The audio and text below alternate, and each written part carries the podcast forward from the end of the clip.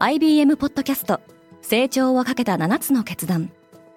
成長をかけた7つの決断とは今後3年間に世界を形作ると予想される7つのビジネストレンドについて IBM が何千ものクライアントとの対話に基づき提言をしたものです。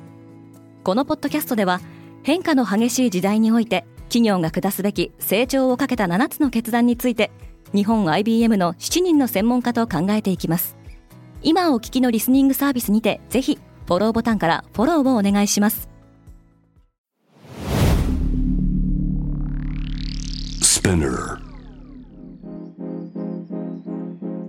おはようございます。アシュリーです。8月18日木曜日世界で今起きていること。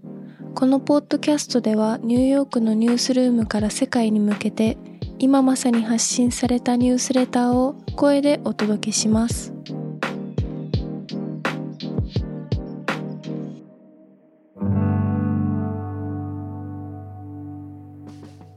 アップルがベトナムでも製造を始めるかもしれない。アメリカのテック大手企業アップルはアップルウォッチと MacBook をベトナムで生産できるように交渉を進めていると報じられており中国とさらに距離を置こうとしています。イギリスでは食品とエネルギー価格が高騰している。同国における7月のインフレ率は10.1%です。これを受けてイギリス国債の利回りは2008年以来の高水準に跳ね上がりました。テンセントの四半期決算は初めて収益が減少した。中国テック大手企業テンセントホールディングスの業績はゲームへの厳しい規制新型コロナウイルスのロックダウン、広告売上の減少などに影響を受け減少しました。ライン川で船に遅れが出た。ドイツのライン川では一隻の船のエンジンが故障したことにより約20隻の船舶が渋滞する影響が出ました。北朝鮮が兵器実験を再開した。北朝鮮は昨日17日の朝、巡航ミサイル2発を発射しました。ミサイル発射は今年6月に新型コロナウイルスの感染拡大が報じられて以来です。インドはロヒンギャへの対応方針を転換した。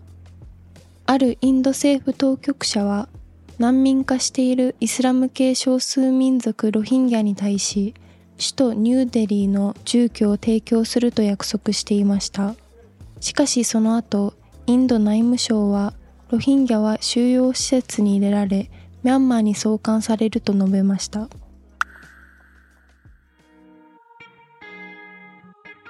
今日のニュースの参照元は概要欄にまとめています。明日のニュースが気になる方はぜひ Spotify、Apple Podcast、Amazon Music でフォローしてください。コーチジャパンでは世界の最先端を毎日2ニュースレターでお送りしています。また、世界で暮らす女性の喜びや悩みを伝えるコンテンツ、ポートレートオフミーも配信中です。詳しくは概要欄に載せていますので、ぜひこちらも見てみてくださいね。アシュリーでした。Have a nice day!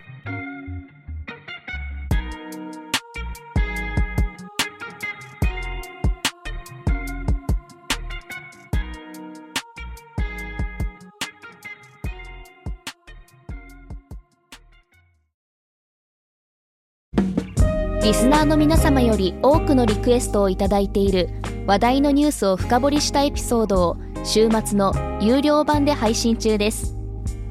今なら1ヶ月無料トライアルを実施中。詳細は概要欄に記載しています。この機会にぜひ聞いてみてくださいね。感想ご意見もお待ちしています。